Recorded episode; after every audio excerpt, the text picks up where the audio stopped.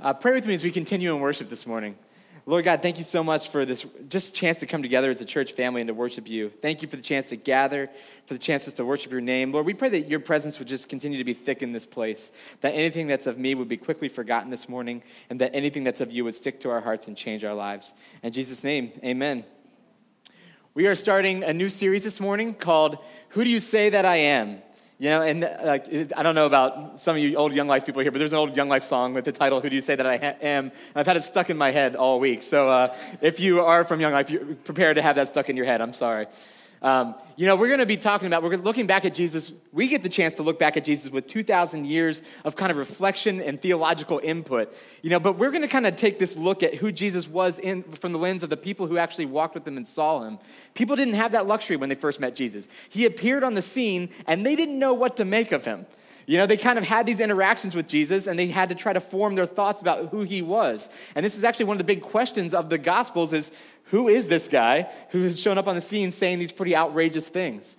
And, you know, it got me thinking of how do we come to know who someone is? You know, and I was the, part of what I was thinking about this is I had the opportunity this summer to, with my wife, lead a Christian dating group um, in conjunction with Saint Mo's, and some of the people from Horizon were there, and some people from Saint Mo's were there. And one of the things that they talked about was this interesting thing of, like, you know, the evolution of dating. You used to kind of date people on the periphery of who you knew. It was a friend of someone that you knew. But almost nowadays, it's almost like everyone is like a stranger that you meet online. Like, and that's like this world of, like, how do you start to know this person and who this person really is when they're coming out of a vacuum in left field and you're trying to formulate your thoughts? Like, is this person what they represent themselves to be on their profile, or who are they really? You know, and it's a great question. Getting to know strangers is a strange thing, and it got me thinking that's exactly how Kira and I got to meet each other. We were online dating, and she was trying to figure out if I was safe to travel across the country to spend time with me, and that's a, maybe she still hasn't figured that out. I don't know. Like, um, but like, you know, one of the things that we talked about is it really raised this question of how how did we kind of get to know someone? Well, there there are several ways that you kind of like get to do this. I might need your help going with me here a little bit. I'm having a hard time with the slides. I think you get to know someone by, first of all, what they say, right? Like, this person, what they say maybe reflects a piece of who they are, but also what they do. You know, like, what they say and what they do is a large reflection of who a person is. You know, and on top of that, what they are like. What's their personality like? You know, I think these are some of the things that you start to piece together to the point, you know, it's funny, like, when you know someone well, it's almost weird to try to think about someone taking a lens that's new and observing someone from the outside. And I had this kind of picture of, like, okay, I want Kira to know who I am. I want her to know that I'm like a legit person. And she said one of the things that actually did this more than anything else for her is when she came out here, and I had a housewarming party, and a lot of you were there. And all of a sudden, it's like, hi, here's fifty or sixty of my closest friends. Good luck. Good luck getting to know them all. And uh, but one of the things that she said was that it seemed to solidify or to put into place the people who knew me well seemed to verify the things that I said and the things that I did, and what my personality seemed to be like. It put it in context, and all of a sudden she had a better picture of who I really was because she saw the people who knew me, and she saw people who said, affirmed the things about me. They said things about me that affirmed what she believed to be true about me. And so we're gonna, I think this this is powerful. What do people say about Jesus as they come into interaction with him? What do they, how do they experience him? And this is what we're really gonna tackle in this series. Um, You know, and this is kind of the question that's asked. Jesus and his disciples went on to the villages around Caesarea Philippi, and on the way he asked them, who do people say that I am? You know, Jesus is kind of curious. What are the crowds kind of saying about me? And they replied, some say John the Baptist, others say Elijah, and still others, one of the prophets. But what about you, he asked. Who do you say that I am? And this is the question that we're going to kind of be unpacking as we go through this whole series. Who do we say that he is? Who do the people say? You know, we're going to take a hard look at how people got to know Jesus and, how, and who they concluded that he was. And we're going to do a lot of this through interactions that were based in the book of Mark. So like, that's going to be like a lot of our foundation. Not all the stories will be out of Mark, but our foundation will be kind of looking at the book of Mark. And Mark's interesting. You know, a little background on the book of Mark. Um, it's written by John Mark, so like that's where the name comes from. But a lot of people believe that it was the eyewitness accounts of Peter, that he was transcribing at the end of Peter's life. You know, and this is interesting because for a cent- for decades, the stories of Jesus had been out there pretty prominently. And around the time that the disciples started being put to death, people started thinking, maybe we should write these things down before we kind of lose the records. And a lot of people believe that John Mark, who traveled around, like actually was writing down the words of Peter. And I actually tend to believe that because of the way Peter's portrayed. He's not very favorable to himself in the book of Mark. And I think if you kind of read the books of First and Second Peter, it makes sense that he would have a little bit of a, a critical eye to what he was like as a younger man. Um, but it, it seems to be someone who was very close to him are, are given these accounts. And it's the original accounts. When Matthew and Luke were written, they were really pulling from Mark. Mark had already been written, and they kind of had Mark open as they were writing their own Gospels and elaborating on it. So it was the first Gospel that was written. You know, it's extremely action-packed. The author of Mark loves the word immediately. he, it's ethos and, and, you know, translated immediately from the Greek. And really, it's action-packed. Everything in Mark seems like it's happening in a whirlwind. And then immediately this happened. And then we went there. And suddenly this thing happened. And then immediately after, we went over to do this thing. This is part of why I kind of think it was Peter. He's probably reliving this whirlwind that he was in for three years. And I'm sure every day with Jesus felt like a whirlwind. You probably didn't just wake up and have breakfast and just lounge around very often. Like, things with Jesus, just action happened and broke out in surprising ways. But it kind of, one thing to the next, you're almost like catching your breath if you read Mark straight through, because it just seems like adventure just follows Jesus everywhere he goes. You know, Mark jumps right into the action. He doesn't spend much time in the birth narratives. He kind of starts right off with John the Baptist getting a little piece, and then Jesus is off and running. And so we're going to kind of dive into this Jesus off and running. It says in the very beginning of Mark, they went to Capernaum, and when the Sabbath came, Jesus went into the synagogue and began to teach. Now, I'll be honest, I've studied Scripture a lot. I've done a lot of historical reference in Scripture, but just to be really honest, like a lot of times when I, I would just pass right over the place that they were in Scripture because it just made sen- no sense to me. But Kira and I had the exciting opportunity to go to Israel last year, and it's like forever like slows me down and helps me kind of picture these moments now. This is what Capernaum, like this is what the synagogue in Capernaum, this pr- probably was the synagogue in Capernaum, probably exactly where Jesus went in this moment. And he kind of, it's a room about the size of this, not much bigger. You know, he kind of came into a crowd. They were there on the Sabbath to kind of learn, the, to hear the Scriptures read, to kind of have to sing their songs, to worship together as a community, to worship the God that they know. And for some reason, even though it's so early in Mark, Jesus is recognized as a teacher. He's given a place. It's the seat of Moses, and he's given a chance to kind of teach or elaborate on Scripture. So we see from the very beginning, people recognize Jesus from wherever he's coming from as having the capacity and the ability to teach in this setting. And so he would have taken a seat in a room just like this, about this size, and he would have started to share. And what happens next is a little bit kind of crazy, right? It says they went to Capernaum, and when he began to teach, and the people were amazed at his teachings because he taught them as one who had authority, not as the teachers of the law. Jesus, just then, you know, suddenly, just then, a man in their synagogue who was possessed by an impure spirit. So in a crowd like this, someone stood up and, and cried out, "What do you want with us, Jesus of Nazareth? Have you come to destroy us? I know who you are, the Holy One of God." Now, that would be a little startling. Please, nobody get up and start yelling. That would be a little startling. We wouldn't know what to do with that, right? But this happens right in the middle of this crowd, and Jesus says, "Be quiet," said Jesus sternly. "Come out of him." And the impure spirit shook the man violently and came out of him with a shriek. Now, if that happened this morning, you would not forget, you would not remember anything else that happened, right? Let's, let's, let's be really honest. Like, well, that was crazy. Who spoke? I don't know.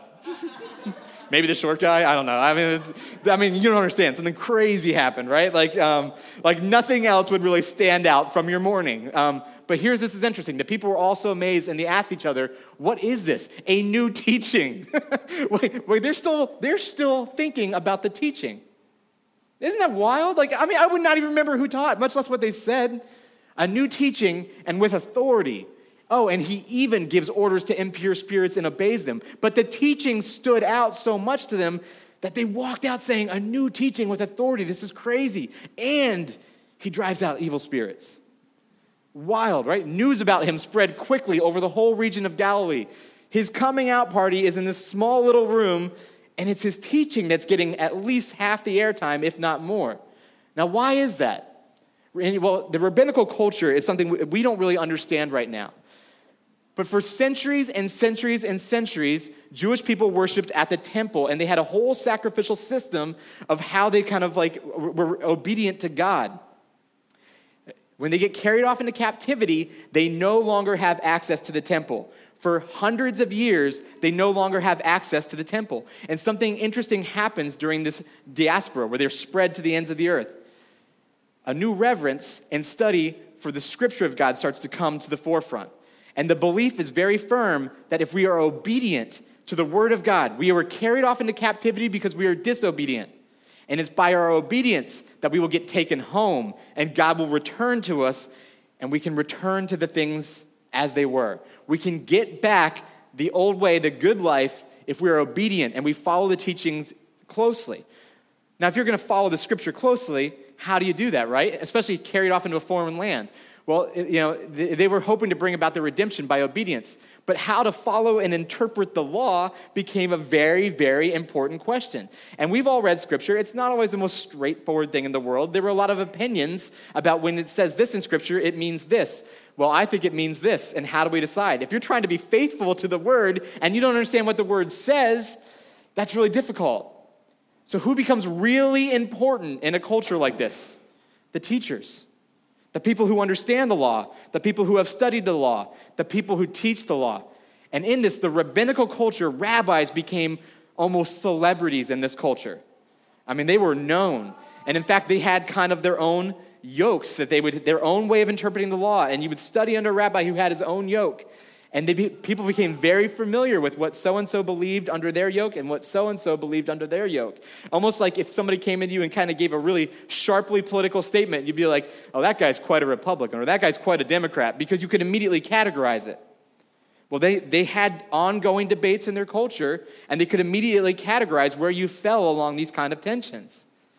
But then Jesus comes in and upsets the apple cart a little bit. You know, the importance of teachers has, so yeah, along comes Jesus, and he doesn't teach like the other teachers. He teaches very differently. And in a world that is kind of obsessed with following the law obediently, here comes a new teaching, and it stands out from the rest of it. He comes with power and a new teaching. And this is really interesting because they actually call him a rabbi with authority. Now, I kind of immediately, as reading that scripture, tied that to the fact that he also showed power to deliver a demon, so that's his authority. But this is actually different. We are reading this through our lens. A rabbi with authority has authority to teach his own yoke, which is interesting.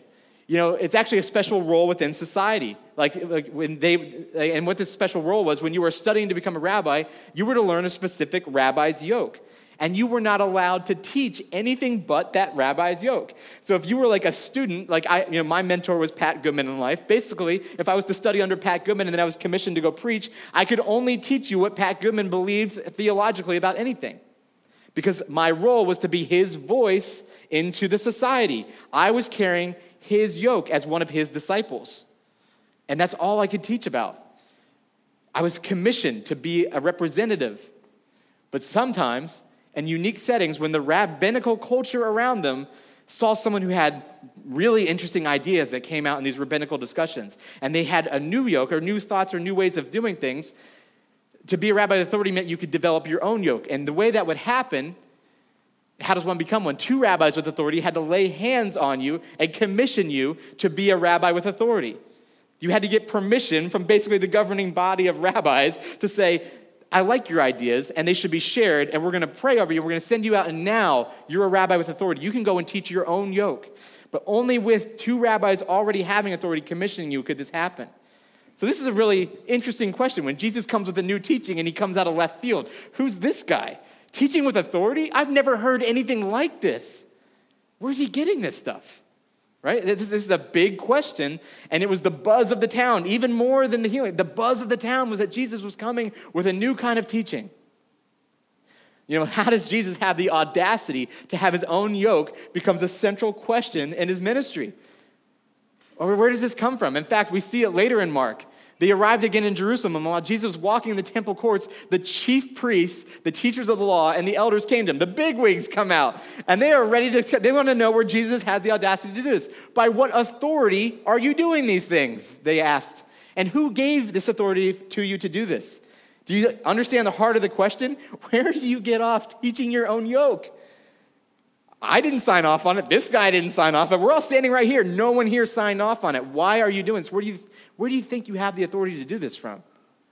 Jesus replied, I'll ask you one question. And by the way, this is very rabbinical. If you were to ask me, if I was like a rabbi, what's three plus three? You know, the child's answer would be to say six. But to demonstrate that not only do I understand the answer, but I can kind of reframe the question, a rabbinical answer would be, well, what's three times two? It, it's the same answer, but it's actually defining that not only do I know your answer, but I'm expounding upon it.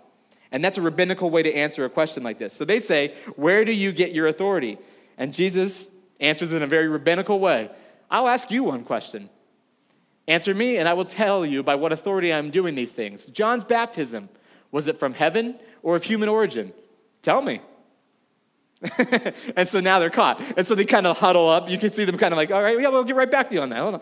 Yeah, okay. So, and this is a little, we get a little insight into their side discussion. They discussed it among themselves and said, if we say from heaven, he will ask, then why didn't you believe him? But if we say of human origin, they feared the people, for everyone held that John really was a prophet. So the answer, Jesus, we don't know. And Jesus said, neither will I tell you by what authority I am doing these things. You don't get it, but I'm implying that my authority comes from the same exact place that John the Baptist's authority comes from, which is actually more accurate than you even realize, because if we kind of get to where was Jesus commissioning, well, where did his authority come from? In Mark nine, Mark one, it tells us right before he goes to teach, the passage right before this, at that time, Jesus came from Nazareth in Galilee and was baptized by John in the Jordan. Why was Jesus baptized? He didn't need repentance. He was being commissioned by John, and we'll see if we can find a second rabbinical voice commissioning him in this, right? Just as Jesus was coming up out of the water, he saw heaven being torn open and the Spirit descending on him like a dove, and a voice came from heaven, "You are my son, whom I love. With you I am well pleased." Where did Jesus' authority come from? John the Baptist and God on high spoke and anointed him to go and teach. So when they ask, where does your authority come from? And he says, I'll ask you, where does John the Baptist's authority come from? He's not even being that sarcastic. He's being dead serious. It's coming from John the Baptist and from the source that commissioned John the Baptist, God himself. I've been given the authority to teach a new yoke by God on high. And this was a big disturbance to the whole world as they kind of walked through this. It really broke the mold of the rabbinical culture. So Jesus the rabbi, what does this kind of mean for us that Jesus was a rabbi? Well, we know that Jesus is God. The author of life walked this earth teaching us how to live. That's a pretty significant thing. The author of life walked this earth and kind of taught us how to live. Guys, like we we really take this for granted. I mean, there were huge debates about how to be obedient to God, and that was all that raged through their culture. And God himself takes human form and comes as a teacher willing to walk them through, this is how you live. I will show you how the earth was created and how you walk well in that. And we miss it daily. The words of God that commission us of how the world will operate and how we live well in that. You know, he also came to tell them this. It was a big part of his yoke. Faithful obedience wouldn't be what saves them. It's not going to save them. They were striving so hard to get the letter of the law right, and they were missing that this was not going to be what brought about their redemption. In fact, part of the story is that God came anyways in the midst of their disobedience, in the form of Jesus. He came, he came because they were unable to be faithful and obedient. Because you are unable to be faithful and obedient, I will come to you to rescue you because you're stuck. And this is part of the message. You're stuck, but the kingdom is near and it's coming. Because God loves you and he's not waiting for you to get it right. You know, this comes into conflict. He comes into conflict with the teachers of the law in this way. So now John's disciples and the Pharisees were fasting. Some people came and asked Jesus, how is it that John's disciples and the disciples of the Pharisees are fasting, but yours are not? Jesus answered, how can the guests of the bridegroom fast while he is with them? They cannot, so long as they have them with them. But the time will come when the bridegroom will be taken from them, and on that day they will fast. No one, this is such a weird statement, right? And this seems so out of place. No one sews a patch of unshrunk cloth on an old garment. Otherwise, the new piece will pull away from the old, making the tear worse. And no one pours new wine into old wineskins. Otherwise, the wine will burst the skins, and both the wine and the wineskins will be ruined. No, they pour new wine into new wineskins. What's he saying to the Pharisees? He's basically saying, your old paradigms can't fit my new reality. You're bringing broken old things and you're trying to put new life, new wine into something that can't hold it. He's come to break the mold. In the form of the rabbi, he comes to break the rabbinical traditions and say, there's there's a new path that I'm charting out here for life. I'm going to show you how to live. But if you keep bringing your old paradigm, it's not going to fit. It's not going to fit. And he came into conflict with them over rituals and fasting. See, the teachers of the law kind of put a lot of really restrictions on people to try to be as obedient as possible. And that was the heart in the initial parts. But you get the sense that it got a little bit out of hand.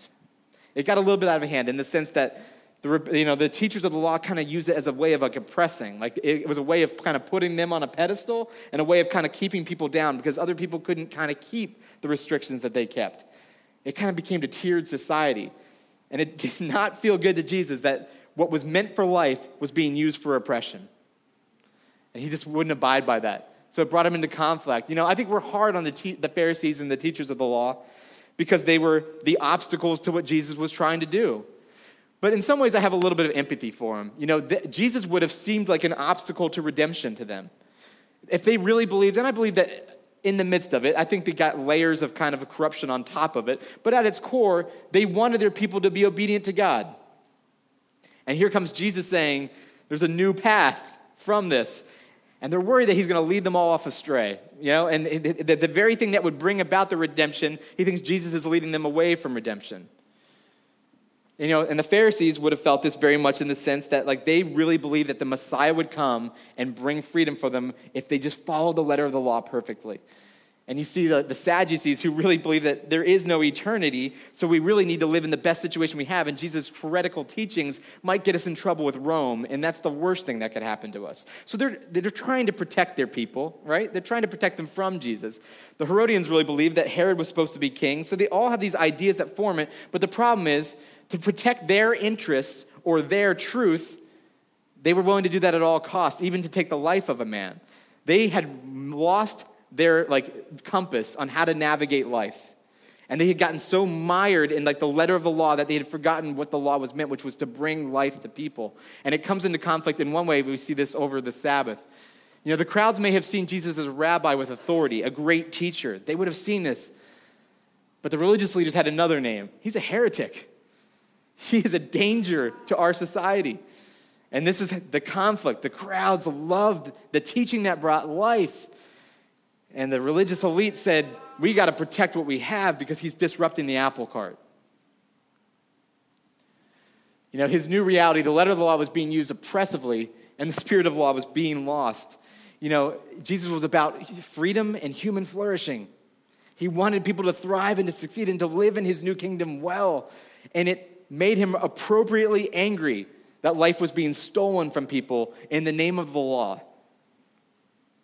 He knew that what was needed was not obedience leading to redemption, but redemption through grace that led to obedience. Obedience wasn't going to bring about redemption. Grace and redemption would lead to people walking in obedience out of gratitude. And it's a massive reversal.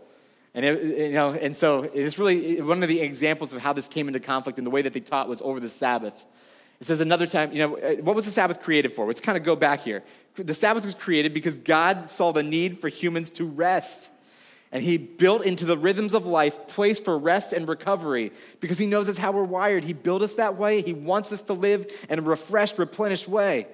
And what happened with the Sabbath was that people got so restrictive of it that you can't walk certain distances on the Sabbath. If your donkey falls into like a hole, you're not supposed, you're supposed to leave him there for the rest of the day. Like there's all these layers of what it meant to be a faithful Jew, because it's our faithful obedience that will bring about redemption. So we can't do anything that resembles work on the Sabbath. And this was being taught, and this was being kind of held upon. And guess what? Who has an easier time resting on the Sabbath? The rich. Because they didn't need everything, every moment of every day to kind of survive. So it says another time, Jesus went into the synagogue, another place just like this, about this size, and a man with a shriveled hand was there. And some of them were looking for a reason to accuse Jesus. So you can picture, the, and I'm not blaming you people sitting in the back, but you can picture people kind of hanging in the back, hanging on the sides, just waiting for the chance to accuse Jesus, right? They're just waiting for him to do something wrong. And Jesus is aware of the climate that he walks into. They were waiting to see if he would heal him on the Sabbath. Jesus said to the man with the shriveled hand, "Stand up in front of everyone." Then Jesus asked him, "Which is lawful on the Sabbath, to do good or to do evil, to save life or to kill?" That's a pretty obvious question, right? You don't have to be a rabbi to get the easy answer here, like to do life, to do good, right? But they're so angry at what he's doing that they remain silent. They remain silent and sulking in the face of life or death. Jesus looks around at them in anger and deeply distressed at their stubborn hearts. Can you picture it? It's an obvious question, people. It's an obvious question. Are you more married to the letter of the law and what you want, or do you want to see life sprinting forth from where I am? And because they're so stuck to their traditions and they're so convicted of their way that they don't see the God of Israel who has come among them and is bringing life everywhere he goes. And Jesus is irritated and says to the man, "Stretch out your hand." And he stretched it out, and his hand was completely restored. And everyone celebrated, right? No. Then the Pharisees went out and began to plot with the Herodians how they might kill Jesus. This is in Mark three. It did not take long for Jesus to have enemies who wanted him dead. And he was just a teacher at this point. All they knew about him was that he was a teacher. And he has upset the apple cart to such a degree that they wanted him out. And even if it meant taking a man's life, which I'm pretty sure there's a law against that in the Ten Commandments. We're going to look over that one, right? Like, it's making the law work for you, I guess. So this is Jesus. This is what he's, they were so blinded by their truth that they couldn't see life and freedom when it was right in front of them. So Jesus is a teacher. What does this mean to us that Jesus is a teacher? Well, I think it means several things. His words have stood the test of time. His words have stood for all time. His truth, his way to live still resonates today. Like, we have the path to live because Jesus laid it out for us. And again, it's not by obedience that we'll be saved. We know, standing back from this years of reflection, that he has already done the work to save us and that has set us free to walk in obedience. It's out of freedom that we walk in obedience, not out of hope of redemption. He has shown us the way to live. And his words carry authority even now. His words carry authority. You know, in Matthew eleven, twenty-nine through thirty, this is what he says about his yoke, his teaching, what he will bring to the people. Take my yoke upon you and learn from me, for I am gentle and humble in heart, and you will find rest for your souls, for my yoke is easy and my burden is light. This is Jesus defining his own yoke of teaching. This is what he's bringing to the masses. This is what's irritating the teachers of the law. His yoke is easy and his burden is light because it's freedom. It's to say, I know you can't keep the law, but my yoke promises redemption for you and obedience that will follow.